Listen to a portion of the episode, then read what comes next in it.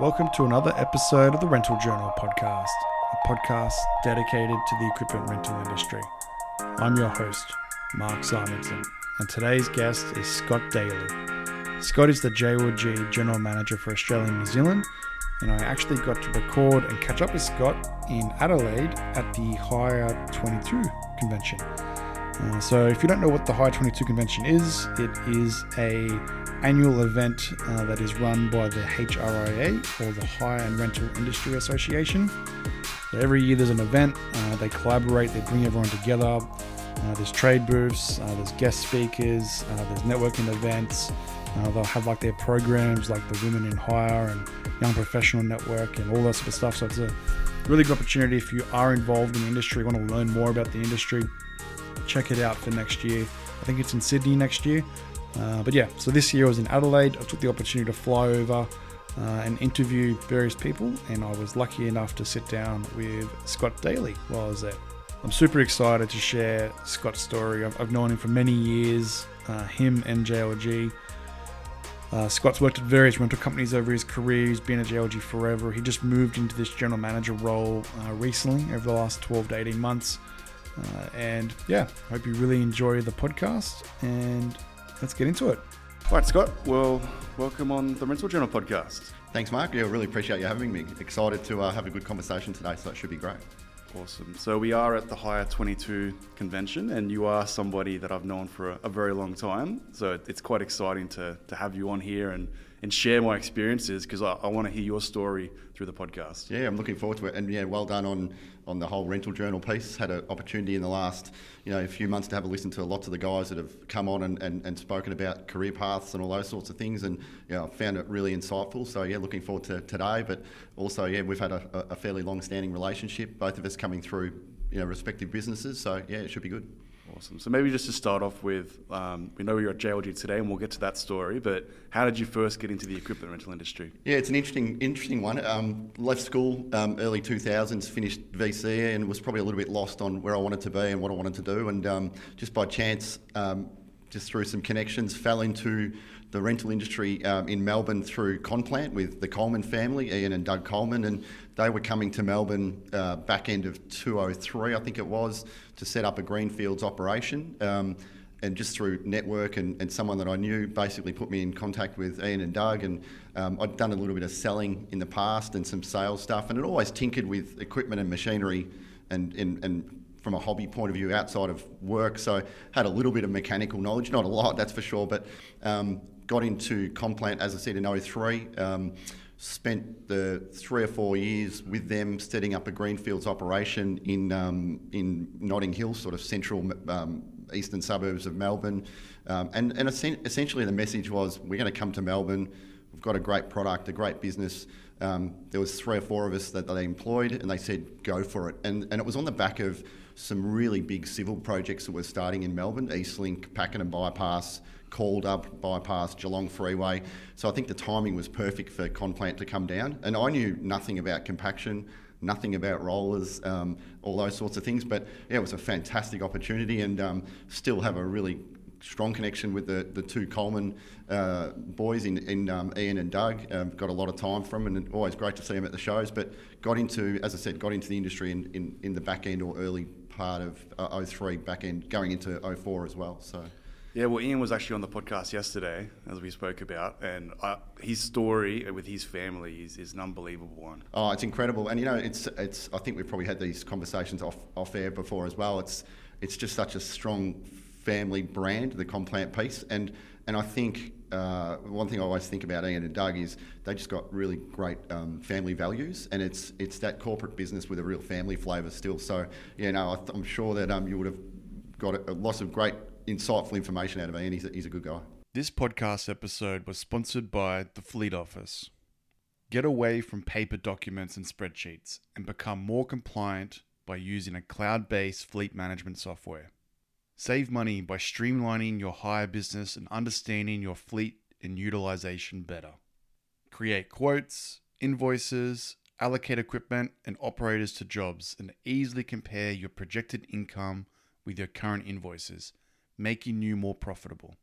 pre starts, risk assessments, maintenance, timesheets, dockets, and asset efficiency, all managed on one easy to use platform. Learn more at thefleetoffice.com.au. Definitely. So then you started at Conplant. It sounds like you were in a sales role uh, with, with, in Melbourne. Uh, Yeah. How did it sort of evolve from Yeah, there? so I started in um, Conplant, as I said, 03, 04. Uh, did about two years in sort of a sales role, BDM style role, just out driving the whole customer base and growth. As I said, the business evolved from uh, four or five people to about 15 of us. Um, was lucky enough to be appointed the branch manager of Conplant in Melbourne, same facility, about two years later, just with some things changing in the business. So did, as I said, two years in sales, two years as a branch leader there, up until about 07, 08. And then, um, and then obviously then moved back my next opportunity at, into JLG. So um, yeah, no, that was that was the sort of next step of the journey uh, outside of Conplant. So So, so obviously we'll get into the JLG piece being an OEM to the industry. When we Conplant, like it, it would have given you a really good base to understand the, the equipment rental industry, yeah? Oh, 100%. As I said, I knew nothing about the whole rental piece, the hire space. And the beauty of Conplant back then is they'd just been appointed the Ammann dealer, which is uh, obviously a compaction range that they, they, were, they were the OEM for. So they were a hire business on one hand, and on the other hand, they were also um, selling to the customer base. So you almost walked in with uh, two different offerings. So I, I thought, and, and especially where I am now from an OEM point of view, I thought um, that was really exciting because you could either hire it through them or you could either, or you could sell it to the customer. So yeah, that was that was something that I, I think gave me a lot of learning and especially around that whole OEM piece when I went to that next step. Mm. Actually, it's probably a good question for you. So, a lot of people are, getting into the, the realization that rental is a big opportunity, especially in like the US at the moment. But the problem is they have uh, these these BDMs or these reps that have always just sold equipment, Yeah. and then they're giving them a rental piece and saying, "Go sell rental." What do you think the main differences are for someone that needs to sell rental or sell in a piece of equipment? Like, Oh, is there geez. Is there big differences? Oh, I think there is. I think well, uh, the reality is I've always been uh, of the belief is it's they're both relationship industries. It's about follow up. It's about building relationships. It's about people um, just getting answers they need in a timely fashion. I, I think sometimes we overplay it, but I think the biggest thing is just about building really, really solid relationships with your customers and, and real repetition in what you do. I think there is a difference. I think the, the, the hire piece is that churn, grind, day to day, dropping in on building sites, going into offices, um, probably really fighting um, to get your, your product out there from a hire point of view. Um, and there's lots of different elements that drive uh, people making decisions to hire off your price, um, offering, um, you know, geographical locations where you are. Whereas the OEM piece is probably a little bit different. You know, you're representing a brand, a product. Um, you know, there's a marketing piece. Um, it's it's also how you're supported from the back end from that OEM and all those sorts of things. So I think there is different elements of both parts of the industry, selling um, from a hire point of view and the OEM.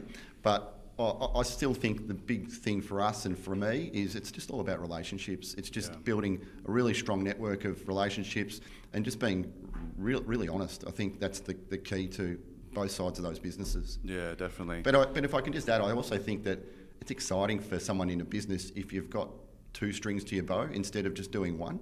Um, and that's something that I think, uh, at, from a JLG perspective, we really try and do that as well. You know, with our guys now, you walk in and you sell all things JLG instead of walking in and going, I'm here to sell a machine and we'll talk about service later. Does that make sense? Yeah, no, definitely. That's, that plays a big part. So, so then, I'm almost certain that most people that listen to this podcast know who JLG is. Yeah. But we, we'll go down that route just a little bit. So, Yeah. so how did you transition to JLG uh, from Complant? And maybe you want to just give that, that 30 second brief of who JLG is? Yeah, yeah. Uh, so I'll do the JLG bit first. So obviously, JLG um, is a is a, a, a US based business, well, founded in the US uh, by John L. Grove. Um, been an industry heavyweight for, for obviously 50 plus years, um, has a massive product range of uh, mobile elevating work platforms, telehandlers, um, lots of different things. JLG is actually owned these days by the Oshkosh Corporation, which make military vehicles, um, fire trucks, um, massive industry, um, I suppose, equipment, all the garbage um, and refuse disposal uh, trucks and those sorts of things.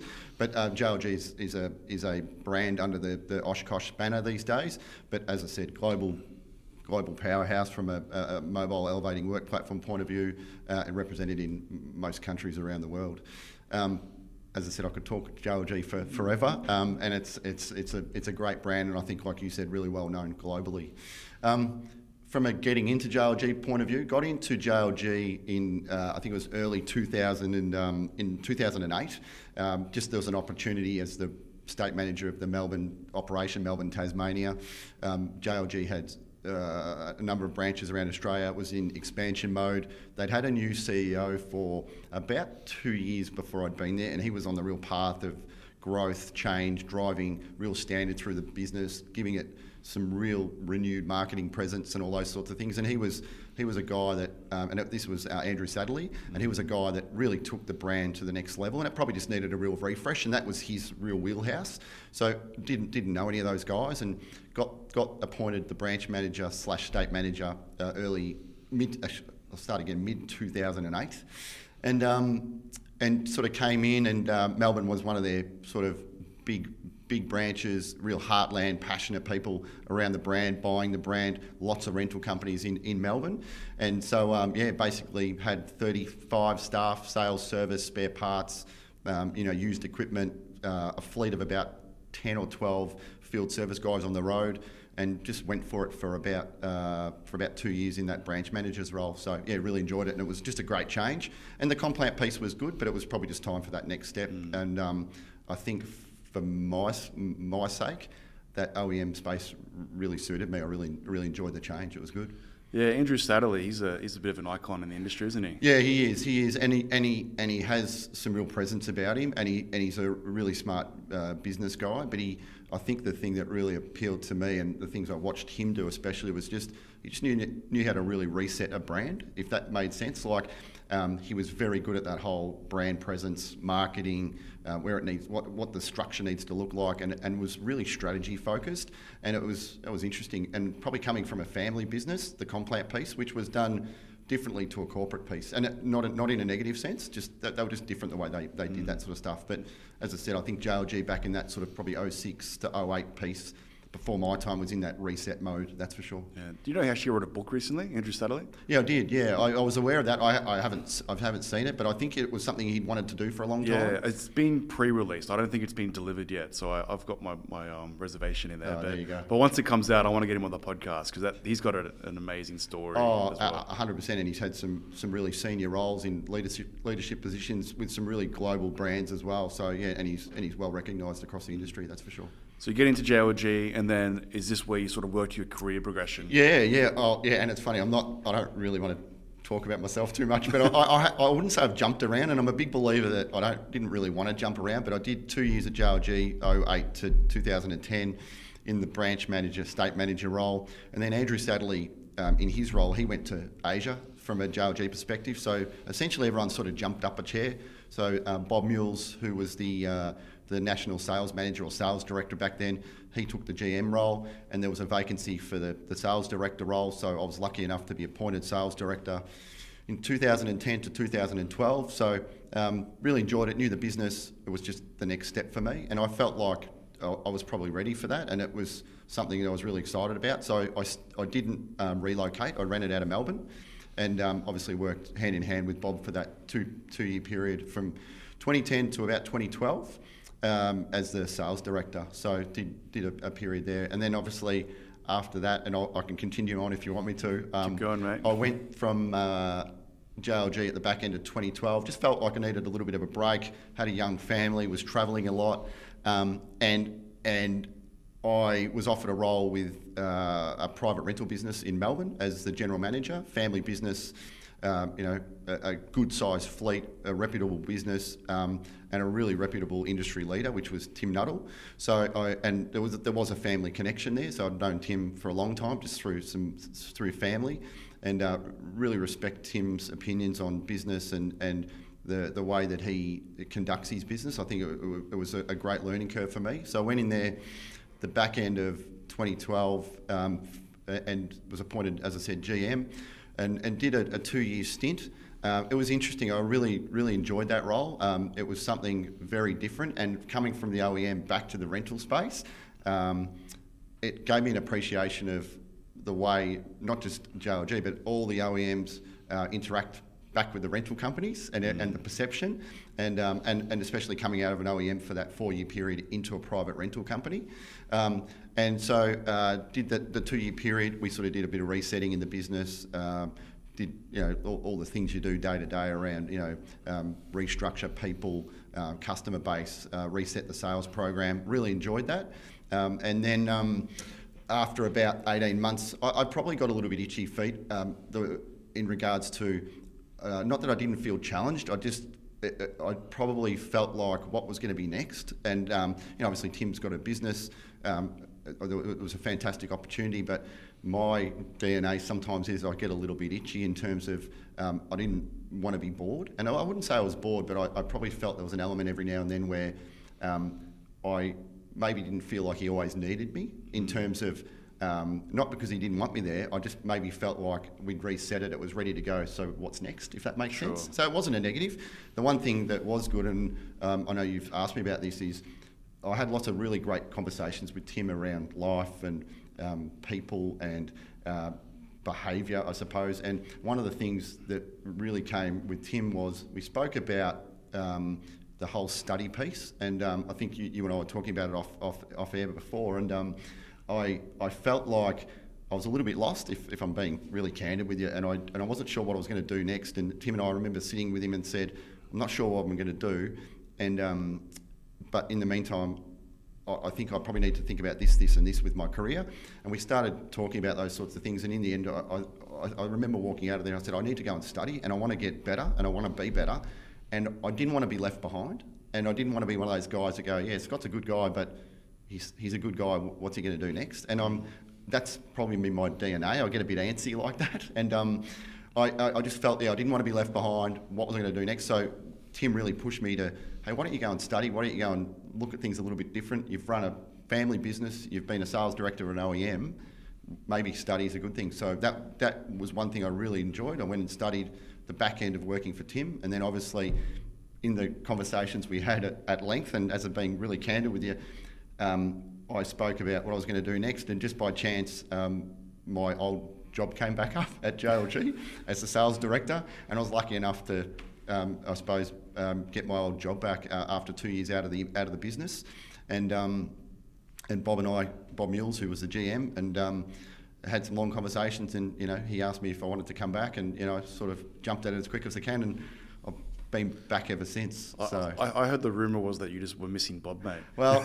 yeah, you, you, you know what, and. Um, uh, yeah, it's true. Like we've got a fantastic relationship, and um, you know we were we were as thick as thieves for a long time, absolutely. But not not in the wrong way. Like the amount of respect I got for that guy is through the roof. And it's funny, you know, like he's been gone from JLG for uh, just I, I, would say I think the back end of 2019, Bob moved on and wanted to do something different. But you know, the one thing that I, I would always say is you make fantastic relationships in this industry, and it has a unique ability to pull people together. But I'm not sure um, that I've met a better guy than Bob over my journey in my career. I, you know, met some fantastic people, but we just clicked, and we still do. Like, you know, it's funny. Like, I still talk to him weekly about family, footy, sport, um, all those different things. But he's just a, a great person, mm. and um, as, he was great to work for. But I think more importantly, he was just a really genuine person. Person, and you know, we we have a fantastic relationship, and I've got the utmost respect for him. And to be fair, I, I loved working with him because we just clicked. It absolutely clicked. So yeah, yeah. that was good. Now, a couple of stories about both those individuals actually. So we'll, we'll go with Tim first. Yeah. So uh, there, there's not many people in the industry. Someone like Tim Nuttall, he's a, he's a true veteran, and the, the time he makes for people is something that I really respect. Like yeah. I remember, I would have been maybe 23, 24 years old. Uh, I was going down to Melbourne I, I, booked a site visit to go see Tim, and then he, he, gave me like an hour and a half, and he was drawing on a whiteboard, and he was telling me this and telling me that, and trying to teach me all this stuff. And here I'm thinking, like, isn't this guy meant to be like an industry legend? Like, why is he giving this young 23 year old yeah. like an hour and a half? And like every time I see him, he's always so friendly and, and he's just a down to earth person. So I have a lot of time for Tim. Yeah, absolutely. And it was funny. I caught up with him um, yesterday at the show. and We were just chatting, and uh, he was telling me how he's part of, I think, a mentoring or networking program. And um, I think whoever has the opportunity to be mentored by him or uh, have some sort of coaching and development by Tim, you, you could learn a hell of a lot. And yeah, it was funny. I, and I think about lots of stories about when I worked for him. There was always a bit of paper and a drawing and a Yeah, scribble. he loves And we'd- drawings. We'd, we'd, always get there in the end, but you know, and as, and and it was really insightful. And he always and yeah, and, and, he, and he won't mind me saying this, but he always has a story about the point he's trying to make, right? Yeah. And um, and the one thing that I learnt from Tim and that is when it's your own money, you look at things differently. And so I went from an OEM where you know you're accountable, you're responsible, but you're working for a global brand. But when you get back in a family rental business, every dollar counts. Um, you need to look at things in a, in a different sense. And I think teaching me that value of money um, when it's your own and it's a family business, it probably is looked at a little bit differently sometimes, if that makes sense. Yeah, yeah. So you're saying you tighten the reins at Oh. JLG, that what you're saying? Oh, well, maybe, maybe, maybe I'm not. Yeah, I'm, I'm not sure. But certainly, I think bringing that back into that Sure. cold No, I corporate, understand. I'm- corporate I'm sense. just- I'm just no, no, up, no, no. I get it. I completely get it. And um, but man, I, I learnt a hell of a lot from him. Absolutely. Yeah. And then on Bob, like obviously another another legend of the industry, and and just a story with him. I remember I was working with JLG doing doing a lot of work with Simone, Yeah, yeah. and um, she was pretty happy with some of the stuff I was doing. I remember I went to the JLG office in Sydney, and there's a lot of heavy hitters in this room, like, like CFO, uh, like a bunch of senior leaders in the in the office, and I was just there as like again a pretty young 25 year old, just sort of in the corner taking notes basically, to, just on a fly on the wall, and then Bob sort of made the effort to sort of pause and say, Mark, I just want to really thank you for the, the work that you do with JLG.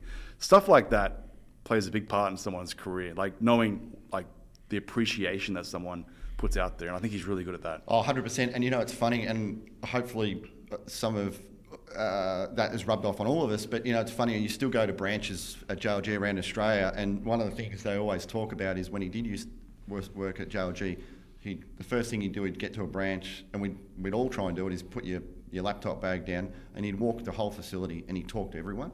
So reality is whether you're the CEO or you're the storeman or you're the parts interpreter or a field tech, we, we've all got a part to play, and we all and we're you need to treat everyone the same way, and, and I think that's a real lesson we need to learn sometimes, all of us. And um, you know, I think just seeing people interact and everyone knows everyone, and I'm not I'm not a big fan of that that corporate hierarchy. Sometimes I think Sure. reality is we need to be all in, in the trenches and working together sometimes, and I think that was that was his real wheelhouse, building those relationships. Absolutely. Yeah. And so your role today, it sounds like you sort of took on Bob's Bob's role. So where are you today? So, so uh, did, was back in the sales director role from 2014, 15, all the way to 2019. Um, Bob moved on back end of 2019. I, I filled in from an interim point of view, uh, which has had a small sort of exec team that was running it. Um, I filled in, filled in for uh, about three months and was then basically appointed as the GM early 2020. Um, and I've been in that role ever since. So Melbourne based, um, seven locations, six are branches. The, the seventh one is a manufacturing facility in Port Macquarie. Uh, we've got about 240 plus staff nationally, all JLG employees, plus some contractors when we, we bring people in with workload. Um, and obviously uh, a team of about 14 or 15 senior leaders, which include, you know, exec team, branch leaders, um, national people in national roles. Got a fantastic bunch of people. Um, really committed to what we do, and um, I think it's it's reasonably well set at the moment. Obviously, we've all got challenges with the, the way the world's been, and I think we're all going through the same pain. I think last night we probably all had the same conversations about people, labour, parts, componentry, shipping, all those sorts of things. So it's been a fairly common theme the last 24 hours. But yeah, been in that GM role for two years and, and feel um, and really enjoying it. It's been it's been great. And to be fair, because I worked so close with the likes of um, our CFO and um, our um, people leaders and, and Bob in the past, I was really comfortable taking the role because I knew the business reasonably well anyway. So um, you probably look at it a little bit different because you're not in one lane, but you, you, you certainly look at it differently day to day. But um, yeah, no, I've really enjoyed it. So yeah, it's been good. And so you mentioned the study component. So you're Yeah. working through these roles, and then you're you're doing your MBA at the same time. So, look, how you, how did you manage Oh. studying and working full time, and how, how did that sort of pan Oh, out? well, well, if my hair's anything to go by, Mark, that was probably the start of it. But um, I, I started the MBA um, back end, as I said, early 2014, and I'd only done a couple of months when I left Access Hire to go back to JLG. So both um, Tim Nuttall at Access Hire and Bob Mules, I had conversations with both of them, and they were really hospitable towards a little bit of flexibility with the study. Um, I'll be upfront. I, I just did. I couldn't see myself doing it over 12 months. I, I, absolute kudos to the guys that can do it over 12 months. It's uh, there was no way I could do it. One because of family commitments, travel, all those sorts of things. So just did it over a, a, a couple of years in, in, seven month blocks, I think it was. Um, and I found it uh, really rewarding, but it was the most challenging thing I've ever done in my life. And I remember, I think the second year speaking to basically you have a mentor through the, the university you go to or where you do it. And I almost remember saying to him, I, I just, I just can't do this. I, I, not because I didn't know how to do it, I just felt overwhelmed with work and family and trying to get this stuff done. But you just find a way, and you and it and it and it got done. And it's probably always been something that is um, is probably part of me. You probably sometimes sit there and go, "Geez, how am I going to get this done?" But you know what? Two weeks later, you look back and we go, "Yeah, we got through it all, and and it, and it, and it made sense." But um, it was it was a really big commitment, and you basically had to be really disciplined with your weeks. So I knew I had to study Monday nights after work, Tuesday nights after work, Wednesdays. I'd have Thursdays off, um, kids' sport and all that sort of stuff. So I'd just work, I wouldn't study Thursday nights, and then I'd basically be back into it all day Saturday, and I'd have half a Sunday off. And I was probably doing 25, 30 hours a week in study, plus the sales director role. So I wasn't GM back then, I was still sales director. Um, and then Bob was really good with some stuff the weeks I wasn't travelling. I'd basically divert my phone Thursdays and study all day and then turn it back on Thursday night and catch up on all my work that at night from JLG mm. uh, sense because no one would be ringing you. And Bob was really good. So basically, it was a, a, subject a month, an exam a month, and you just go for it, and then a thesis style project at the end. But as I said, it was the hardest thing I ever did, and um, and, and there was times I really questioned myself, but uh, it was really rewarding as well at the end. So, so how, how, do you think you got through that? Was it was it making sure you're just opening up and being honest with yourself and everyone? Was it um, more making sure that you're not pushing yourself too far? Like, what were some of the things that you think? Oh, it, the, I think I think the biggest thing was just being really disciplined, like having having really good milestones, being really disciplined, um, making sure you're stuck to your timelines, um, working to a process.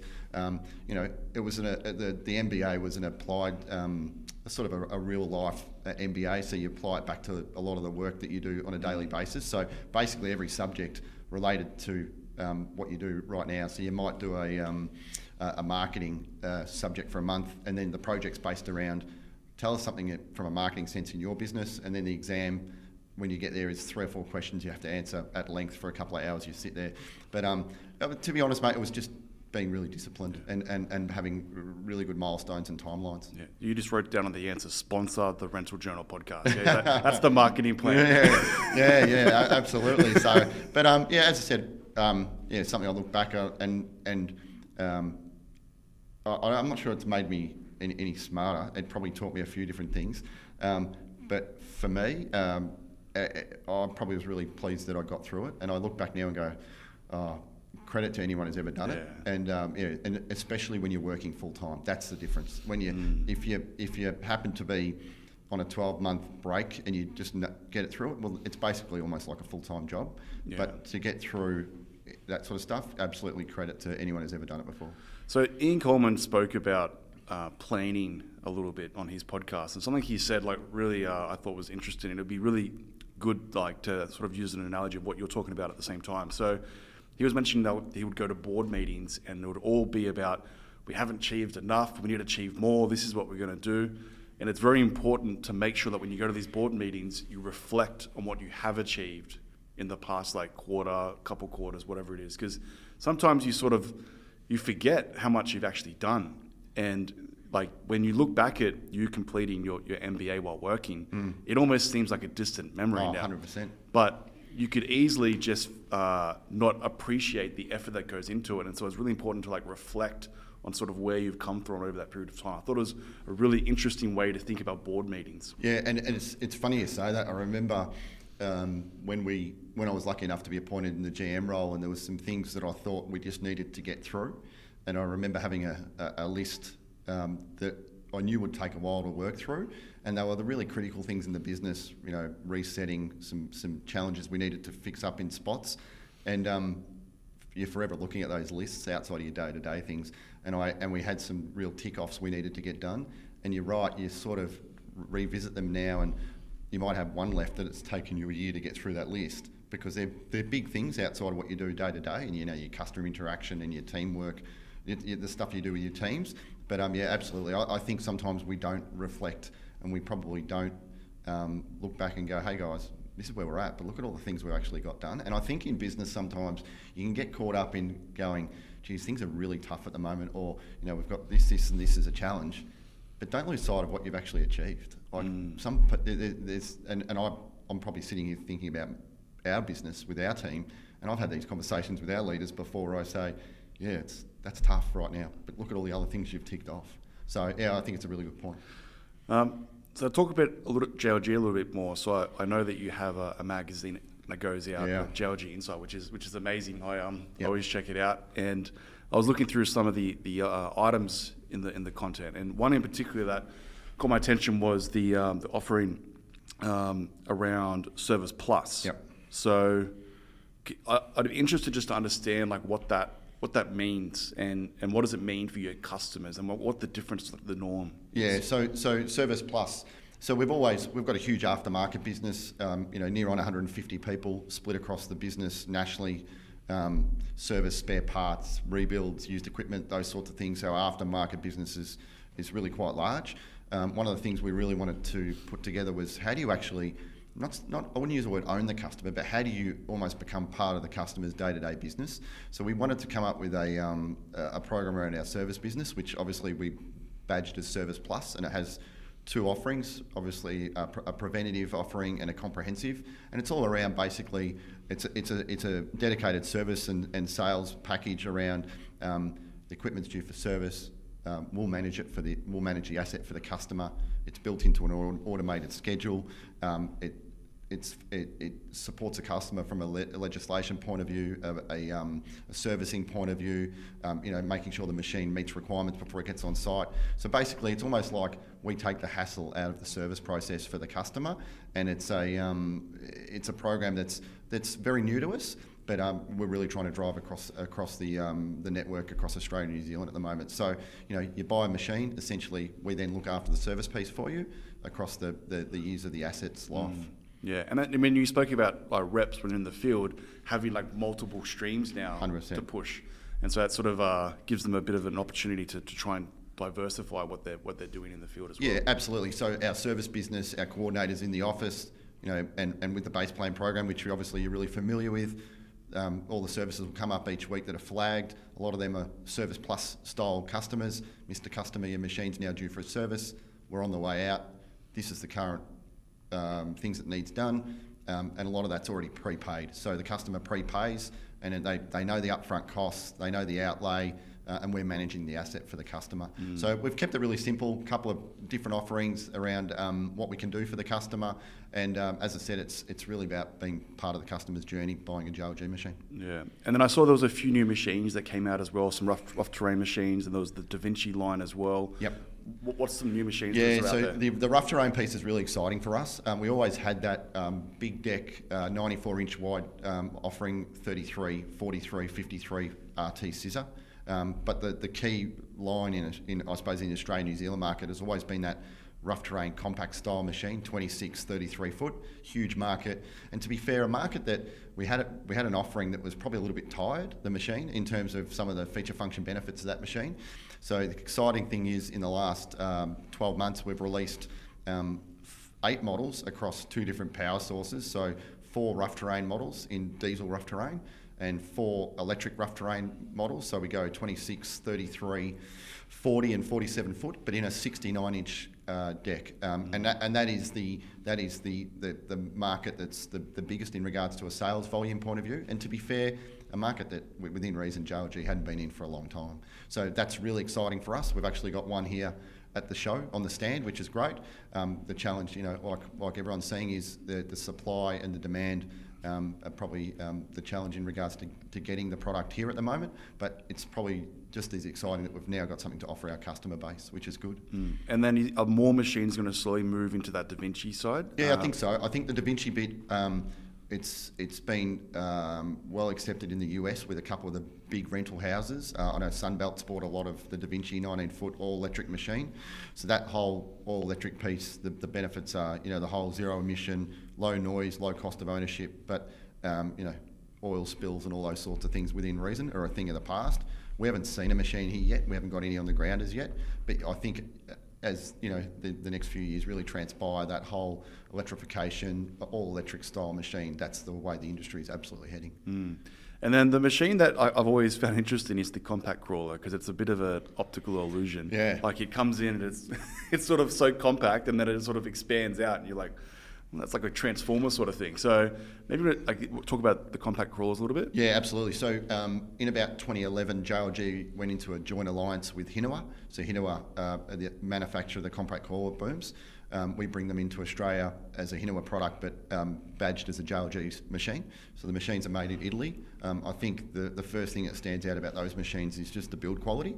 Fantastic build quality. I think the next thing that stands out, and you've probably touched on, is um, we're starting to see more and more people want that style of machine.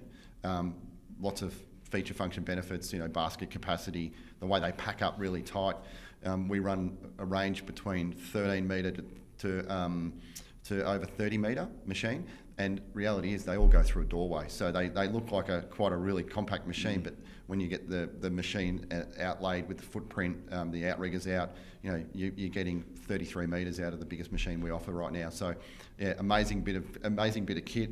Um, you know, the whole emission piece, drive source. You know, we, we bring out a petrol machine, a diesel, and a lithium. We do some hybrid stuff. All that I'll, I'll start again. We do a bi-energy model uh, in a 33 metre. But yeah, some real some real features of those machines that um, I think the customers are, are really sort of gravitating to.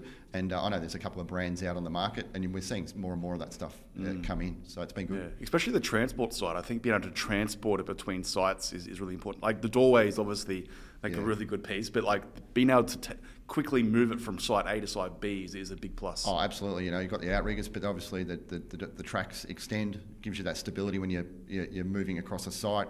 Um, yeah, couldn't agree more. But, um, you know, whether it's um, the floor loading piece is a big thing as well. I think, you know, some of the indoor atrium work that those machines can do, the lithium style machine, no emissions, we're seeing lots of those sort of customers take those machines up as well. But, yeah, incredible bit of kit, uh, and we've got a really solid range now across that. Now, you touched on supply a little bit, and it's probably Yeah. the, the biggest question that you're probably getting at the trade show at the Yeah. moment. So, so how's JLG managing the supply supply chaos at the moment, and, and what's the current state? Uh, it's tough. It's really tough, and it's. Um, I think it's. Um, it's just about visibility, and sometimes right now we just don't have a lot of visibility, and things just are ever changing. So it's probably a couple of different ways to answer it. The, from a new machine front, um, I think uh, we're doing as well as we can. We've got um, you know a, a really solid backlog of work, which is great, but unfortunately, you know, and we're being being really candid on this podcast is we're seeing delivery dates change rapidly and constantly, and a lot of that's just through um, uh, sourcing a componentry at factories. Um, and obviously, we're doing a lot of dual sourcing at the moment, but um, we are just working through those challenges, which then come down the line around timing and when machines are going to arrive. So that's been that's been uh, a challenge. How are we dealing with it? I think we're just being as upfront as we can with our customers. Number one, we're trying to forward order as as, as quick as we can. Um, but I think within reason, a lot of the challenges we've got um, we can't control. And as I said, a lot of it's factory sourcing um, components. Uh, COVID's played a huge part across the US and our, our factories in other in other locations, um, and then the labour shortage as well. So um, yeah, there's, there's probably a myriad of, of things that are really challenging us at the moment. Yeah, probably the one thing that's sort of helping all the OEMs is that everyone's suffering. Yeah. So it's not like it's just one OEM that's Yeah. suffering. And, and, and, and you could, and I agree. You could sit here and go, well, it's not just us; it's everyone. But I'm not sure. I, I love, um, and I'm being really tran uh, tr- transparent with you. Um, you don't want to be that OEM, but unfortunately, we are at the moment, and we're all in it, and we've just got to work through it as well as we can. I think that the challenge will be is what the cost fluctuation looks like over the next 12, 18 months versus um, the, bringing the machines in. So that, that's definitely a real challenge, for, I think, globally for all OEMs at the moment. Mm. Now, something exciting was uh, Port Macquarie, 20 Ah, years. yeah, I love it's it, yeah. it's uh, maybe not everyone knows that you actually uh, manufacture locally in Australia as well. So 20 years. Uh, do you want to just talk a little bit? What is what's up in Port Macquarie? Yeah. Uh, what do you do up there, and what's the current situation? we- yeah, it's a good story, really good story, and something that I think um, always been really excited about. And I love talking about Port Macquarie. We've got a great bunch of people there. We've been there since 1983. Um, we've been manufacturing towers for about 20 years. So between 83 and uh, the early 2000s, we were made more of a manufa- uh, we were a service business. Uh, we used to assemble all those sorts of things. The last Li- 20 li- lighting towers. That yeah, is, uh, no, but that lighting tower's only the last 20 years. Before that, it was all servicing, um, putting machines together. We used to bring machines in and then assemble them here, like access machines. Um, the last 20 years has been all things lighting towers, and that was, I think, and originally, I think the original story was um, as an offset for when we were quiet, we'll build lighting towers, and it's evolved from there since the early 2000s. Um, as I said, we run uh, about three different part, departments in Port Macquarie before we touch on lighting towers. We run an engineering team up there, um, which is a, a couple of uh, a couple of key people in our business. We run tech services. So tech services, it's all about internally supporting our team, but also externally. So we've got three or four uh, key team members that basically are on the phones full time, supporting our customers with breakdowns and those sort of things. We've also got some tech services guys in some of our branches, so collectively they do a ripping job. Um, we've got, a, and then obviously on top of that, um, we've got a service business import, all things rebuilds, major inspections, and, and those things. And then the, the big piece up there is the manufacturing facility. So probably run a team of about 30 um, in manufacturing, um, engineering, leadership, operations, um, and then obviously all the guys on the line. So um, we, we build from ground up the lighting towers in Port, Port Macquarie. Locally built, locally designed. Uh, there is no interaction globally in terms of um, in terms of that manufacturing piece. The most exciting thing is it's all done here. It's absolutely all done here. We source a lot of parts locally um, in Australia, um, which is great. Uh, but the most exciting thing for me, and I'm really proud of the guys up there, all the guys up there, is yeah, it's it's it's local, it's in house, and we really own it, and we take ownership. And we've got about um, three or four models, key models that we sell to market, and then on, on top of that, we've got an R and D team up there as well. So we've got three or four new models in the pipeline, and then obviously some associated products. We make trailers, um, and then we do some custom work for um, some customers as well. Yeah, and I've noticed there's been a lot of investment up there as well. So I saw there was a full solar panel uh, power system Yeah, installed. yeah, it's a, that's a little bit of a funny, uh, funny in-house story, but one of our um, our tech services lead, um, he's really focused on that whole sustainability, and we've done a lot of work on sustainability around all our facilities. But you know, he was really passionate about that solar piece, and we had an opportunity to invest some money in solar. So we put about 200, um, about 220 panels on the roof at Port Macquarie uh, gives us about uh, 100 kilowatts of power. It's funny, it creates enough power that we can actually put power back into the grid that, with the stuff that we, we don't use. So that's been a great story, a really good story around sustainability. And, and we got some real, um, which was exciting, we got some real um, uh, kudos from uh, Oshkosh globally, which was great. Um, I thought that was terrific in regards to um, you know being a, a, a small piece of the Oshkosh and JLG family globally um, around the solar piece to get some some real credit was awesome. So that's been a, a good story for the solar piece. The other thing we probably have really been talking about is you know for us to really grow and evolve and get bigger, better, faster, is we just needed to invest in the facility um, in terms of capacity. So we're doing some work at the moment on um, expansion, um, more buildings to, to manufacture. That'll give us more opportunity to build more lines and or have more production lines. Putting some additional paint booths in. Um, right now, we're probably at capacity in regards to painting, so it, it then um, slows our lineup. So, um, and we'll do some other work in regards to just, just general office fit outs and those sorts of things. So, I think between the, the key leadership across um, our, our Port Macquarie piece and our exec team, we've probably realised for us to really grow to the next step is we probably just need to invest in the facility a little bit more. And it's well underway and it's, it's really exciting for our business. And I think, I think for any business, and I'm sure you've seen the, the same things where you've worked and even some of the guys you've spoken to on the podcast is um, I think sometimes when you invest in businesses and your team see that, it's, it also gives them a real kick around where we're heading as a business. Mm. And um, I think that's really exciting as well. So I'm really proud of the guys in Port Macquarie. I think they've done an unbelievable job. Um, it's, it's having the same supply chain challenges that globally we are, and it's frustrating and it can be really tough. But um, yeah, we're pretty well placed at the moment with all things lighting towers and manufacturing, which is great. Awesome. All right, well, let's uh, let's learn a little bit more about Scott.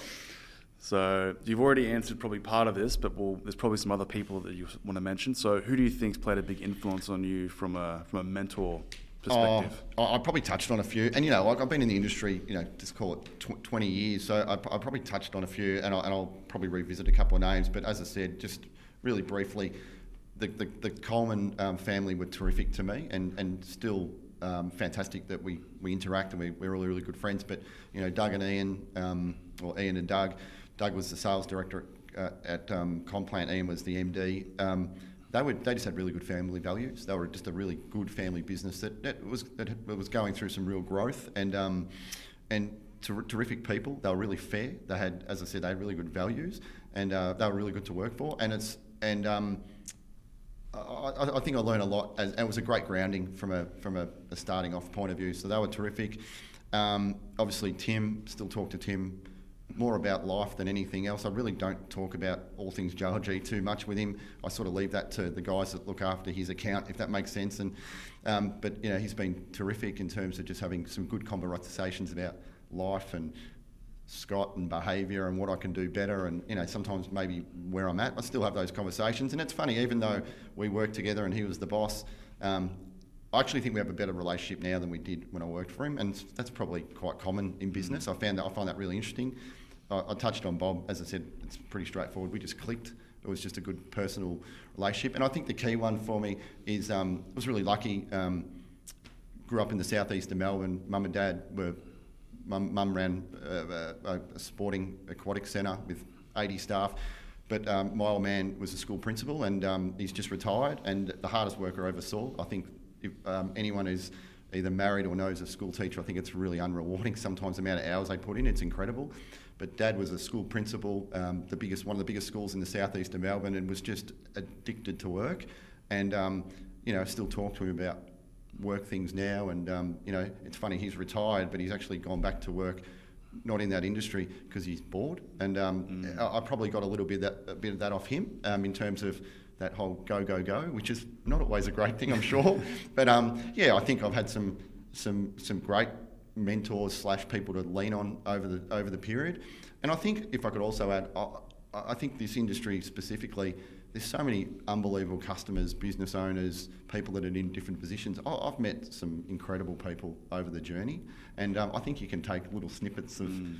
of everyone. Some people have some real aura. Some people sit back and they just get it done and, and say very little.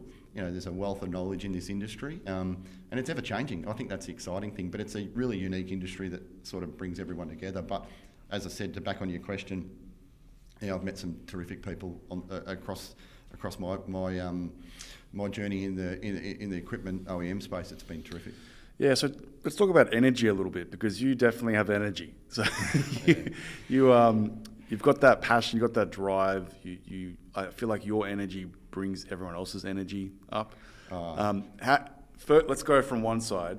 Where does that energy come from? And then the other side, how do you sort of de-energize and relax? Like you said, like what do you sort of do in that space? Uh, Yeah, yeah uh, it's, it's, yeah, it's a really interesting question. Um, oh, I've been a pretty positive guy all my life, and you know, just uh, I um, yeah, I think you've got to bring a vibe to the situation, or and you've got to sort of try and empower your, your, your team. And personally, I, I just I love working with people. I think it's I think it's great. So from an energy point of view, I think when you're a leader of a business, if you're going to drag your heels, the reality is the, the troops behind you are going to drag their heels as well, right? So you've just got to set the tone, set the example, and, and just enjoy what you do, but you know, really try and um, create a culture where it's it's a, it's a good environment. That so, but yeah, I am pretty passionate about what I do, and I and I and I probably do get a bit excited, but it, it's it's it's for the right reasons, I suppose. So, yeah. yeah. And what about uh, relaxing, oh, pulling back because you can't be oh, you can't be 110 percent all times. Oh, and you know what? I've really struggled with that. And it was conversations I used to have with Bob uh, uh, uh and and um, and probably my wife. I've, and I still struggle with that. If I was really pers- being completely transparent with you, um, I find. Um, I find you know you have your, your, working week and you do your, your family stuff on the weekend, but by about one o'clock on a Sunday, I'm biting my nails, ready to go again. And um, so quite often I'll sit there Sunday afternoons getting ready for the week. And I'm sure there's heaps of people that do the same thing in our industry and, and business alike. So I'm sure it's not new, but I, I, I probably struggle still personally where I can feel myself getting a bit antsy, um, ready to go, like like playing in a grand final, I suppose, um, on a Sunday before the before the week starts. And and to be really candid with you, I, I still probably struggle with that, and, and I don't think I ever hit a flat spot, but um, it's something I'm I'm trying to probably get be- better at, um, and probably sometimes uh, try to take it all and do it all myself. And you probably got to probably got to try and s- spread that and just realise you just can't be everything to everyone. But um, you know, personally, it's certainly something I'm. I, I would say I'm reasonably self-aware of it, but I need to get better at it, and probably more so from a family sense than anything else. It, it, I mean, um, sometimes I've probably had the priority priorities the wrong way around, if that, if that's fair. And I'm being completely candid with you. Yeah. No, even with me, like we have Josh now, six months old, and like whenever I'm rushing for work or I'm doing something and I see him, I I I think to myself like I don't want to like walk past that moment and not Yeah. interact with him. It's so easy to get lost in work. Oh, it is. It is. Oh, So I've got a 14 year old uh, daughter, uh, been married 22 years, um, and I I get accused quite often at home of not listening because I, I think after you've had a huge, huge day, sometimes you get home and they tell you something at the end, and they go. Were you listening? And um, and um, and it's and I need, as I said, I need to get better at that stuff. And um, and I think um, I probably had a little bit of a, and I probably still like a, I don't know if the word is compulsive, but I'll use it like a compulsive behaviour that I- just felt like I just need to keep going, going, going. And, you know, that's that passion bit, I suppose, that I'm really passionate about the job and the brand and the people. But yeah, it's certainly something that I'd like to think that over time, maybe it's something I get better at. I'll tell you what, I think every business wants to hear one of their employees say Sunday night is like preparing for the grand final of upcoming week. That's such a great analogy. Like that, that, that shows how much you love what you do. Oh yeah, and you've got to like you know, and you, and if you don't love what you do, go and do something else. That's probably the right answer. But um, yeah, yeah, absolutely. So um, yeah, it's it's you've just got to enjoy what you do, and um, and and there's so many opportunities as well. So I, I think that's the exciting thing about this industry. Yeah. And so, how many years have you been coming to the, the Hire 22 or the Oh. Hire convention in general? Oh, probably tw- uh, probably I would have said 20, 2009 all the way to obviously this year. Obviously, I think we missed one or two with COVID and all those sorts of things. Yeah. So yeah, we. It's good to be back in Adelaide. Um, obviously, done lots of different locations and all those sorts of things. But yeah, it's good good to see so many people as well. Yeah. So, what do you typically get the most out of these sort of events? Uh, you know, I, I- I just think that it's just great from a networking point of view. I think um, this you, you get to see everyone at once. Unfortunately, you probably have lots of ten-minute conversations because there's so many people that you see around the um, around the show. But I think for us, it's it's obviously about exhibiting, got some new products, some new technology, but it's around just um, making sure that you um, see all the key people you want to see and, and have a look for what the industry is doing, you know, technology changes, advancements, all those sorts of things. But for me, and probably touched on it earlier, just about networking, really, that whole networking piece. And for our guys here, we've got a crew of five or six guys here. I think it's good for them. Some of them don't travel that often, so they're in national roles in central locations. So they get to see some of the customers face to face that they probably talk to them on the phone more often. Mm. I was talking about this yesterday a little bit. Uh, when, when I was younger, I used to think that trade shows was all about just standing at a booth and watching people walk past and throw business cards at them. And then I realized one day, wait a second, like it's actually about networking. 100%. Um, but I think a lot of people don't know how to network. They they struggle with. Um, it's, it's almost like you know people struggle with cold calling. They struggle with like walking up to someone and like talking to them, someone they don't know. You obviously don't have that problem. you can talk underwater, but Yeah. if you've got like a rep that works uh, within JLG and and they're struggling at these sort of events, like what advice do you normally give them? Oh, I think you just need to leverage your, your fellow teammates and try and go in a different angle and a different direction with someone that maybe you don't have a relationship with. So find a different angle, um, and just and just keep persevering. I, I think we we used to talk about that whole sales process where you go once, you go twice, you go three times. By the time you go back, they go, "This guy's fair income. He actually wants to see me." So I think quite often in sales we go once and they say no. So you think, well, it's it's done. You've just got to keep persevering with that person. I think you, you've got to be careful you don't oversell it and all those sorts of things. But I think, um, yeah, you just got to work on different techniques, different ways to break down those relationships. And yet it's funny, I was talking to a customer this morning on the stand, and I think we spoke about everything but JLG for 25 minutes, and I think one minute was about JLG. And I think that's the beauty of not just this industry, but if you've got a great relationship, the, the product piece will sell itself, mm. and, and so will what the customer needs. But everything else should be about what they've been up to, how's their family, you know, the, the, the, commonality you have with that person who you've known for so long. And that's, and that's something that I think that um, we've got some fantastic guys that do it in our business really well, or team members, I should say. And then we've got other people that are just coming through the business and learning. But the ones that are learning, you've just got to persevere. I think it's about persevering. And I think sometimes we give up too easily. Mm. And um, yeah, it's just a, just a process. Yeah. So if you could give some advice to, to young Scotty, what would you say? Um, I, I, would say, I would say the first thing is do what you love and do something that you're really passionate about. Don't don't drag the chain if it's not for you and you, you're not feeling it. Go and do something that makes you happy. I think there's nothing worse than probably getting home each night and feeling miserable because one, you've got to go to work, but two, you don't enjoy it. So I think that's the first thing. I think um, I, am not sure. Um, advice for young self. I, I think um, just to keep just evaluate situations that are all in, fr- in front of you the right way. If I was critiquing myself, and I probably have a little bit, which is which is something I'm, as I said, I'm really aware of, is um, just think about the way you make decisions. I'm probably a little bit gun ho sometimes, and I've really learnt from that. I think sometimes when I first took the GM role, you'd make a decision because you want to keep the business moving, and then two days later you'd go, we can't undo that. Um, so um, let's just think about decisions a, a, a, little bit better. So from a young self, um, you know, enjoy what you do. Think about the decisions and think about the longevity of the decisions and what you and how you make them. Um, get a really good mentor or get some good mentors to and and get, get some good experience and some advice off people. Um, and um, yeah, just just enjoy the journey. I suppose mm. that's probably the right message. Yeah. So.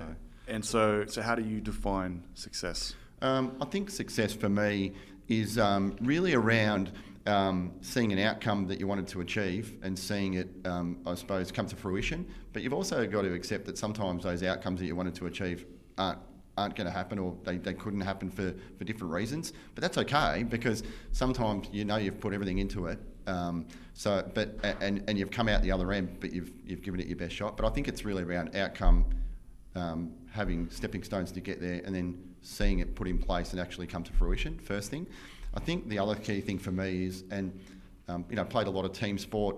Um, uh, both my folks played team sport.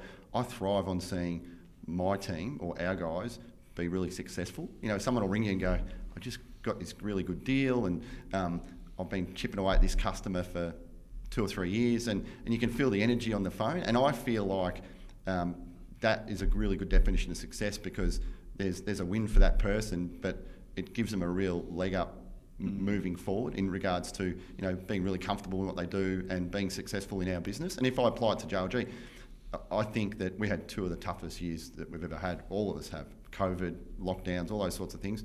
But some of our team has well, all of our team's done an amazing job, and I think. The definition of success for me, a lot of time, is just around teamwork, around really, really good teamwork, working together, um, and really taking opportunities and assessing the opportunities the right way and having a real clear path on how we're going to get there.